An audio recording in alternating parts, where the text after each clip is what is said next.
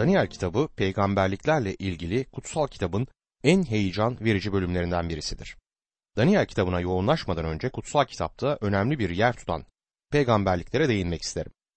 Kutsal kitabın dörtte biri peygamberliklerle ilgili olup konuları gelecekteki olaylara yöneliktir. Yani eskatolojiktir. Yazıldığı sırada kutsal kitabın içeriğinin beşte biri öngörülerle doluydu ve bugüne dek bunun büyük bir bölümü yerine gelmiş durumdadır. Bu nedenle kutsal kitaptaki peygamberlikler gerçekleşmiş olanlar ve henüz gerçekleşmemiş olanlar diye ikiye ayrılabilir. Peygamberliğe ilişkin çok önemli konular bulunmaktadır. Bunu tüm dünyadan belirli bir havalimanına gelen uçaklara benzetebiliriz. Vahiy kitabına baktığımızda her şeyin öngörülen sona ulaştığını görüyoruz. Peygamberliklerin ana konusu Rab İsa Mesih'tir. Diğer konular arasında İsrail'i, diğer ulusları, kötülüğü, şeytanı, günah adamını, büyük sıkıntı dönemini ve bu çağın nasıl sona ereceğini sayabiliriz. İnanlılar topluluğu yani kilise de peygamberliğin konusudur. Ancak eski antlaşmada geçmediğinden Daniel kitabında da bu konuya göndermede bulunulmamaktadır. Bunlardan sonra da elbette egemenlik, bin yıllık dönem ve sonsuzluk gibi konular ele alınır. Bunlar peygamberliklerle ilgili oldukça önemli konulardır. Ben bir kişinin eskatoloji ya da peygamberlik konularında bilgi sahibi olmadan kutsal kitabı kavrayabileceğini ya da iyi bir kutsal kitap öğrencisi olabileceğine inanmıyorum. Kanımca bugün gözlemlediğimiz bazı yanlışlıkların altında peygamberliklerle ilgili konuların göz ardı edilmesi yatar. Birçok mezhep peygamberliklerle ilgili konulara neredeyse hiç değinmez. Bunun nedeni peygamberliklerle ilgili öğretişin verilmemesidir. Örneğin üniversitede önde gelen teologlardan doktor Charles Hodge şöyle der: Eski ve yeni antlaşmadaki peygamberliğin tümüne yeterince değinilmeden, onların tümüne inilmeden peygamberlik konusu ele alınmış sayılamaz. Peygamberlikler konusunda özel olarak çalışmamış birisi bu konuyu yeterince öğrenmiş kabul edilemez. Ben de bunun bilincinde olduğumdan kutsal yazıları peygamberlik temeli olarak yorumlayabilmek için derin bir tarihsel çalışma yapma amacındayım. Bu açıklamada doktor Charles Hodge açısından elbette üzücü ve şaşırtıcıydı. Sonuçta bugün birçok din adamının peygamberlikler konusunda konuşabilecek kadar donanımlı olmadığını görüyorum. Bu konuyu önemsizmiş gibi bir kenara itmektedirler. Konuyu inceleyenlerin bazıları ise fanatik ve sansasyonel iddialarla ortaya çıkıyor.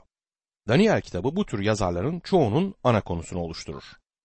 Daniel kitabı çok önemlidir ve bu nedenle de Yeşaya kitabı gibi şeytanın saldırılarının hedefi olmuştur. Yeşaya'ya peygamberlerin prensi derler ve izninizle ben de Daniel'e peygamberlerin kralı demek isterim. Bu iki kitapta kutsal yazılarda çok önemli olduğundan inanmayanların saldırısına uğrarlar. Daniel kitabı ve özellikle de yazılış tarihi muhafazakar ve liberal uzmanlar arasında tartışmalara yol açmıştır. Bu eleştirmenler de günümüzün inançsız kişileriyle birlikte doğaüstü bir gücün olmadığını düşünürler. Önceden bilme doğaüstü bir şey olduğuna göre peygamberlikte bulunma diye bir durum söz konusu olamaz demektedirler. Bununla birlikte eski antlaşmanın Yunanca çevirisi olan Septuagint'in Antiochus Epiphanes'ten önce yazılmış olduğu halde Daniel'i içermesi ilginç bir noktadır. Liberal uzmanlar Ölüdeniz'de bulunan ve benzer ifadeler taşıyan tomarlara da sırt çevirmişlerdir. Bu tomarlar Yeşaya'nın yalnızca bir yazarının olduğu gerçeğini doğrularlar. Liberaller Yeşaya kitabını yazan iki ya da üç Yeşaya'nın olduğunu da öne sürebilirler. Ölüdeniz tomarları liberallerin bu konudaki görüşlerini çürütmüştür. Kutsal kitapla ilgili sorunların daima uygun zamanda yanıtlanmış olması ilginçtir. Eleştirmenler ve yanlış yollara sapanlar kutsal kitapla ilgili o sırada iyi anlaşılmamış konuları hedef alırlar. İsteyen istediği gibi spekülasyon yapabilir. Genellikle de yanıldıkları ortaya çıkar. Ancak zamanla Tanrı'nın sözünün gerçek olduğu da ortaya çıkar. Flavius Josephus da Büyük İskender zamanında olan ve Daniel'in erken dönemde yazıldığını doğrulayan bir olayı nakleder. İskender'in orduları yakın doğuya ulaştığında başkahin Jeddua onu karşılamaya çıktı ve elindeki Daniel kitabından İskender'in adının geçtiği yeri gösterdi. İskender bundan çok etkilendi ve Yeruşalim'i yakmaktan vazgeçip kente girdikten sonra tapınağa gidip dua etti. Bu iddialar liberal eleştirmenleri haksız çıkartmakta ise de bazıları halen körü körüne aynı yolu izler. Kısa yorumlarda daha önceden hallolmuş konular üzerinde yeniden gereksiz tartışmalara girmenin gereği yok. Bence Daniel'in yalancı biri olmadığını ve kitabının da sahte olmadığını öne süren muhafazakarlar bu konuda haklıdır. Husey'in sözü bu noktada çok uygun. Diyor ki geri kalan tüm söylenenler inanmama temeline dayanan ve kutsal yazılara hedef alan sözlerdir. Sir Isaac Newton da şöyle der: Daniel'i reddetmek, Hristiyanlığı reddetmektir. Dahası Rabbimiz İsa Mesih verisileri iki yüzlü olmakla suçlarken Daniel'e peygamber demektedir. Matta yirmi dördüncü bölüm on beşinci ayette ve Markos on üçüncü bölüm on dördüncü ayette bunu görürüz. Açıkçası ben de sözlerini hiçbir zaman geri almamış olan Rab İsa'yı izleyenlerdenim. Rab İsa Mesih'in onayı her imanlı için geçerli ve yeterlidir. O kişinin eleştirmenlerin iddialarını incelemiş olması gerekmez. İnanmak isteyen kişi konservatiflerin yazılarını okumamış olsa da tatmin olacaktır. Peki Daniel kitabının yazarı kimdir? Diğer peygamberlere oranla Daniel hakkında kişisel bilgimiz daha fazladır. Kendisi bizzat Yehoyakim'in krallığının üçüncü yılında, yani İsa'dan önce altı yüz altı yılında Babil'e sürgün edilişini ve Kral Koreş'in krallığının ilk yılına kadar, yani İsa'dan önce beş yüz otuz altı yılına kadar kalışının öyküsünü verir. Daniel'in yaşamı ve hizmeti sürgünde geçen yetmiş yılını kapsamaktadır. Kitabın başında o bir çocuktur, sonunda ise seksenin üstünde yaşlı birisi. Tanrı'nın Daniel'le ilgili tahmini şudur: Ey Daniel, çok sevilmiş olan adam, diyor Daniel onuncu bölüm on birinci ayette. Daniel kitabının sahte olduğunu öne süren eleştirmenlerden biri olmayı istemezdim. Bir gün cennette Daniel'le karşılaştığım ve ona saygı duyulduğunu gördüğümde çok sevilmiş olan adam diye sesleneceğim. Daniel'in yaşamını karakterize eden üç sözcük vardır: amaç, dua ve peygamberlik. İlk olarak Daniel bir amaç adamıydı. Daniel birinci bölüm sekizinci ayet ve altıncı bölüm onuncu ayette bunu görüyoruz. Kral herkesin aynı şeyi yemesi için emir verdiğinde Daniel ve arkadaşları Musa'nın yasasına bağlı kalmaya karar verdiler. O bir amaç adamıydı ve bunu kitabı boyunca da görüyoruz. O kendi ayakları üzerinde duran ve Tanrı sözünü aktarabilecek güce sahip birisiydi. Tanrı bugün onun sözcüsü olduğunu iddia edip sözünü yayma cesaretine sahip olmayanlara merhamet etsin. Ancak günümüzde peygamberlik dahil Tanrı'nın tüm sözünü duyuranlardan dolayı da Tanrı'ya minnettarım. Gördüğünüz gibi peygamberlik konularını çalışmak bizi sansasyon ve fanatikliğe değil, Tanrı korkusuyla dolu kutsal bir yaşama yöneltmektedir. Yuhanna şöyle der: Mesih'te bu umuda sahip olan herkes Mesih pak olduğu gibi kendini pak kılar. birinci Yuhanna üçüncü bölüm üçüncü ayet. Dostum, peygamberlik konularını çalışmak yaşamımızı pak kılacaktır. İkinci olarak Daniel dua adamıydı. Daniel ikinci bölüm on yedi ila yirmi üçüncü ayetler arasında, altıncı bölüm onuncu ayette, dokuzuncu bölüm üçüncü ayette ve on dokuzuncu bölüm onuncu ayette bunu görüyoruz. Bu kitapta Daniel'in dua yaşamıyla ilgili birçok olay kayıtlı, ancak dua Daniel'i aslanların inlede sürüklemişti. Duaların yanıtlanması ile ilgili olarak bu konuya nasıl yaklaşmalı? Ancak Tanrı onu aslanların arasında da mucizevi olarak kurtardı. Daniel bir dua adamıydı. Ve üçüncü olarak Daniel peygamberlikte bulunan birisiydi. Daniel kitabı kendini iki eşit bölüme ayırır. İlk yarısı tarihle ilgilidir. İkinci yarısı ise peygamberliklerle. Daniel bize tüm peygamberliğin üzerine kurulduğu iskeleti vermektedir. Nebukadnezar'ın rüyasındaki heykel Daniel ikinci bölümde ve canavarlar Daniel yedinci bölümde peygamberliğin bel kemiğini oluşturmaktadır. yetmiş hafta Daniel dokuzuncu bölümde verilirken yerleşen kaburga kemikleri gibi ifade kullanılır Daniel dokuzuncu bölümde. Daha önce de belirttiğim gibi Daniel kitabının yazılışı Yehoyakim'in krallığının üçüncü yılı, yani İsa'dan önce altı yüz altı yılındadır. Daniel birinci bölüm birinci ayette bunu görüyoruz. Ve son olarak da Koreş'in krallığının birinci yılına uzanır. Bu da İsa'dan önce beş yüz otuz altı yılına denk düşer ki Daniel birinci bölüm yirmi birinci ayette bunu görürüz. Daniel kitabının anahtar ayeti Daniel ikinci bölüm kırk dördüncü ayettir. Bu krallar döneminde göklerin tanrısı hiç yıkılmayacak, başka halkın eline geçmeyecek bir krallık kuracak. Bu krallık önceki krallıkları ezip yok edecek, kendisiyle sonsuza dek sürecektir. Doktor Campbell Morgan, Daniel'in konusu ile ilgili olarak şunu söyler: Dünya egemenliği içinde Tanrı'nın kalıcı egemenliği. Bu kitap Tanrı'nın evrensel krallığının kitabıdır. Peygamberlik burada tarih ile iç içe geçmekte ve Tanrı'nın putperestliğe, küfüre, bencilliğe ve diğer uluslardan olanların hoşgörüsüzlüğüne hakim olduğunu göstermektedir. Dahası Daniel on ikinci bölüm yirmi dördüncü ayette diğer ulusların zamanı ile son zamanları İsrail ulusu için büyük sıkıntı döneminde bir araya getirmektedir. Bu yaklaşan kriz Mesih'in bin yıllık krallığını kurmasıyla sonuçlanmaktadır. Ama sen ey Daniel, son gelinceye dek bu sözleri sakla, kitabı mühürle. Bilgileri artsın diye birçokları oraya buraya gidecek diyor Daniel on ikinci bölüm dördüncü ayette. Daniel kitabı ruhsal konulardan başka politik konularla da ilgilenmekte ve bugün dünyada etkili olan olayların sonuçlarını da göstermektedir. Dünya nasıl imana gelecek sorusunu değil, dünyayı kim yönetecek sorusunu yanıtlamaktadır. Daniel kitabı kutsal kitabın diğer bölümlerinde anlamada anahtar bir kitaptır. Rabbimiz Zeytinlik Dağı'ndaki vaazında yalnızca Daniel'den alıntı yapmıştır. Daniel kitabı olmadan vahiy kitabını anlamak olanaksızdır. Elçi Paulus'un günah adamı ile ilgili sözleri Daniel sayesinde anlaşılabilmektedir. Şimdi sizlere Daniel kitabının ana hatlarını aktarmaya çalışayım. İlk bölüme peygamberlik ışığıyla tarihsel gece ismini verebiliriz. Yahuda'nın gerileyişi, Yeruşalim'in düşüşü, Daniel'in Babil'e sürgüne gidişi, Tanrı'ya sadık kalmaktaki kararlılığı birinci bölümde anlatılır. İkinci bölümde ise Nebukadnezar'ın metal heykeliyle ilgili rüyası, Daniel'in diğer ulusların zamanlarının dört krallığı ile ilgili yorumu buluruz. Üçüncü bölümde Nebukadnezar'ın evrensel putperestliği güçlendiren emrini, altın heykele tapılmayan üç İbrani'nin ateşe atılmasını okuruz. Nebukadnezar'ın köküne kadar kesilmiş ağaçla ilgili rüyası, kralın sonraki çılgınlık dönemi ise dördüncü bölümü oluşturur.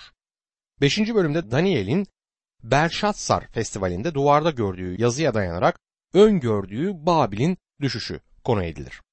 Altıncı bölümde medyum Darius'un kendisine tapınmalarını istemesi, Daniel'in gökteki Tanrı'ya dua etmesinden dolayı aslanlara atılması anlatılır. Tarihsel gecede peygamberliğin ışığı da görülecektir yedinci bölümden itibaren. Daniel'in dört canavarla ilgili görünümü, diğer ulusların zamanlarının dört krallığı yedinci bölümde anlatılırken, Daniel'in koç, teke ve boynuzla ilgili görünümü sekizinci bölümde anlatılır. dokuzuncu bölümde Daniel'in İsrail ulusu ile ilgili yetmiş hafta görünümü vardır. on, on bir ve on ikinci bölümlerde Daniel'in İsrail'in yakın geleceği ve sonu ile ilgili görünümü, tarihsel küçük boynuz ve son günlerdeki boynuz anlatılır. onuncu bölümde Daniel'in duası ile görüme hazırlanma, göksel habercinin görümü konu edilir. on birinci bölümde Pers ve Greklerle ilgili peygamberlik, tarihsel küçük boynuz, gelecekteki küçük boynuz anlatılırken, on ikinci bölümde İsrail'in son günleriyle ilgili görümler, büyük sıkıntı, dirilenler, ödüller, son zamanlarla ilgili son sözler Daniel kitabında ana hatları oluşturmaktadır. Daniel birinci bölümde Yahudiye'nin gelişmesi ve Yeruşalim'in düşüşü konu edilir. Daniel'in Babil'e sürgüne gönderilişi ve Tanrı'ya içten bağlılığı yine Daniel birinci bölümün temel konusunu oluşturur.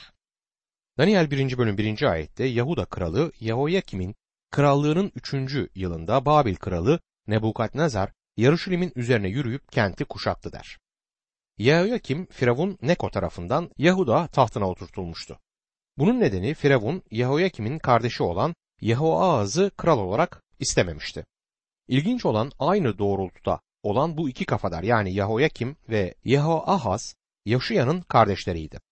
Tanrı'ya bağlılığıyla tanınan kral Yoşuya krallığının döneminde Yahudiye'de büyük bir uyanış yaşanmaktaydı. Bu olay ikinci. Krallar yirmi üçüncü bölüm otuz bir ila otuz yedinci ayetler arasında net bir şekilde açıklanır. Yehoyakim tahta çıkarılmadan önce ismi Eliakim'di.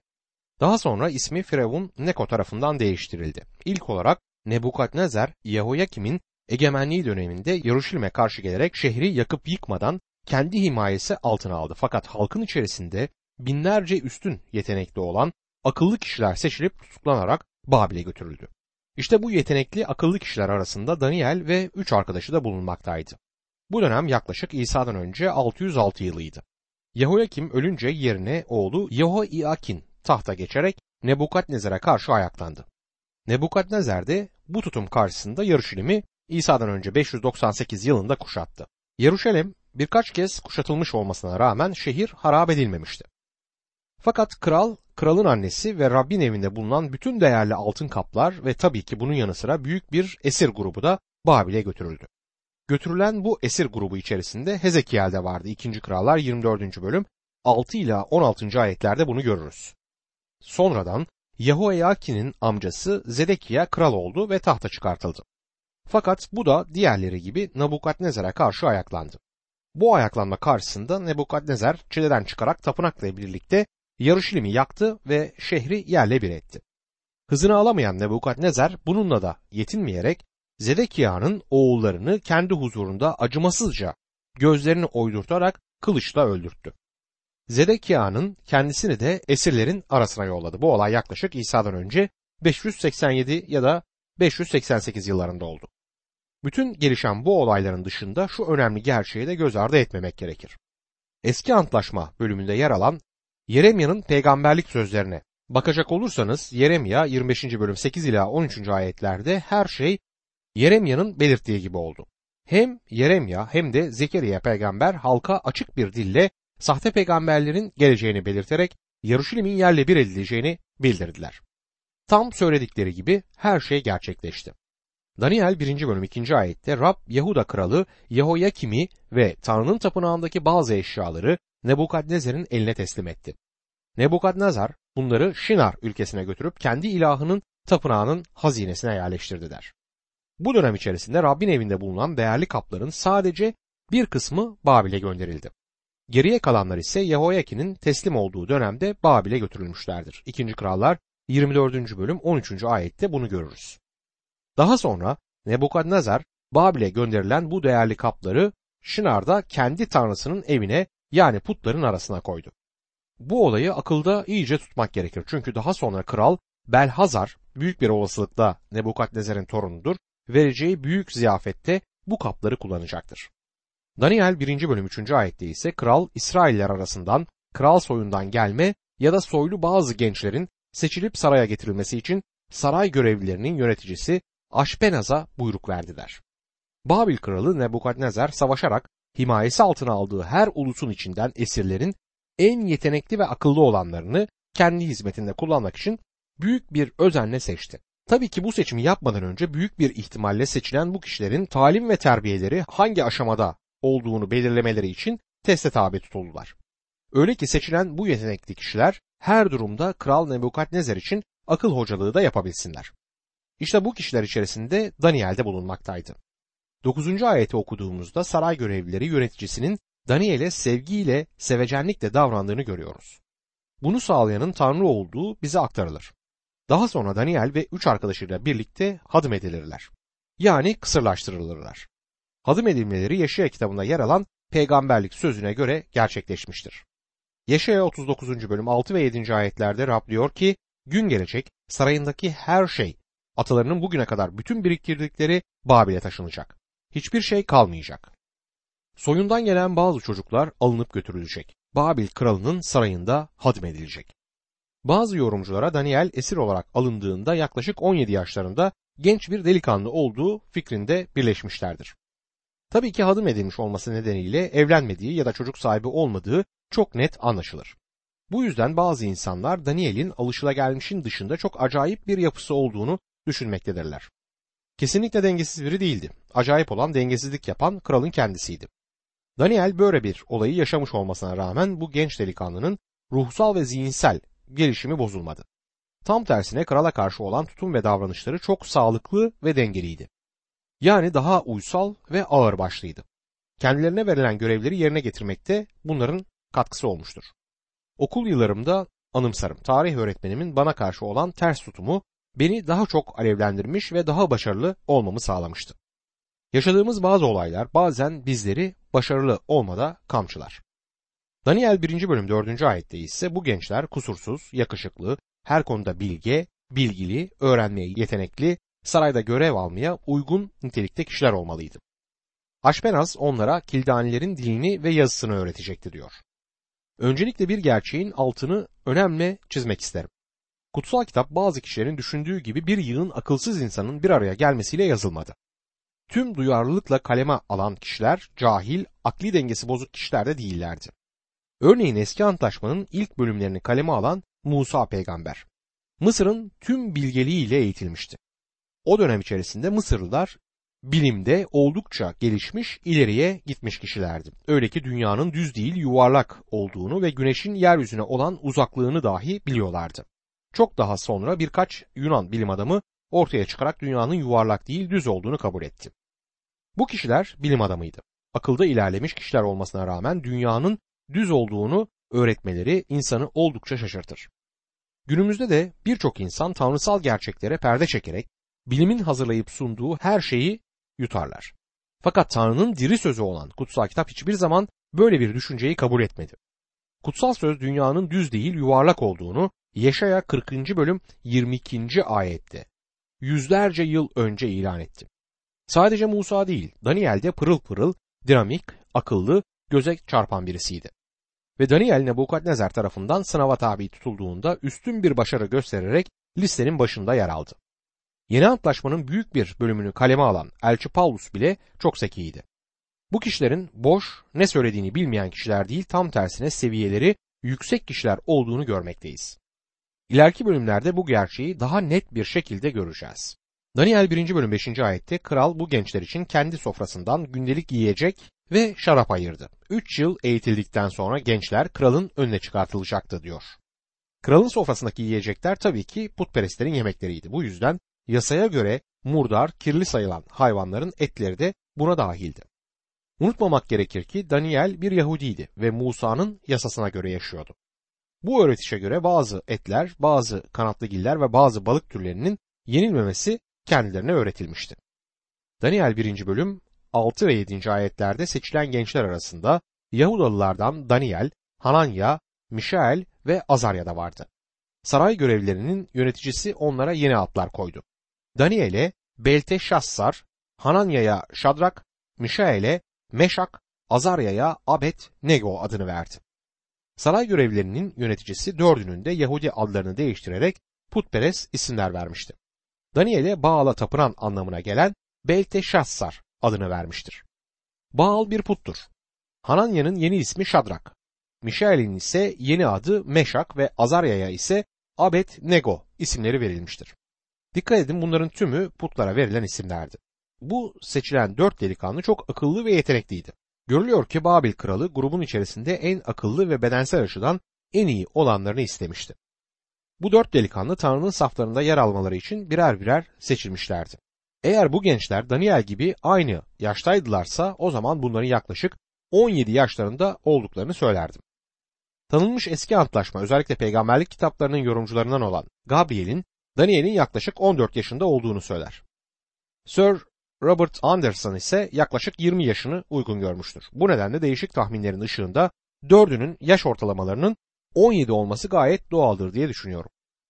Daniel birinci bölüm sekizinci ayette ise Daniel dinsel açıdan kendini kirletmemek için kralın onlara ayırdığı yemeklerden yemeyi de şaraptan içmeyi de istemedi.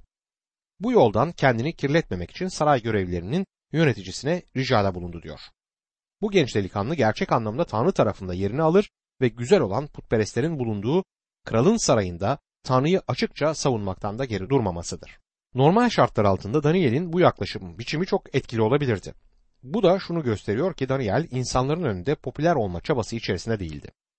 Kral Nebukadnezar'ın beğenisini de kazanmaya çalışmadı.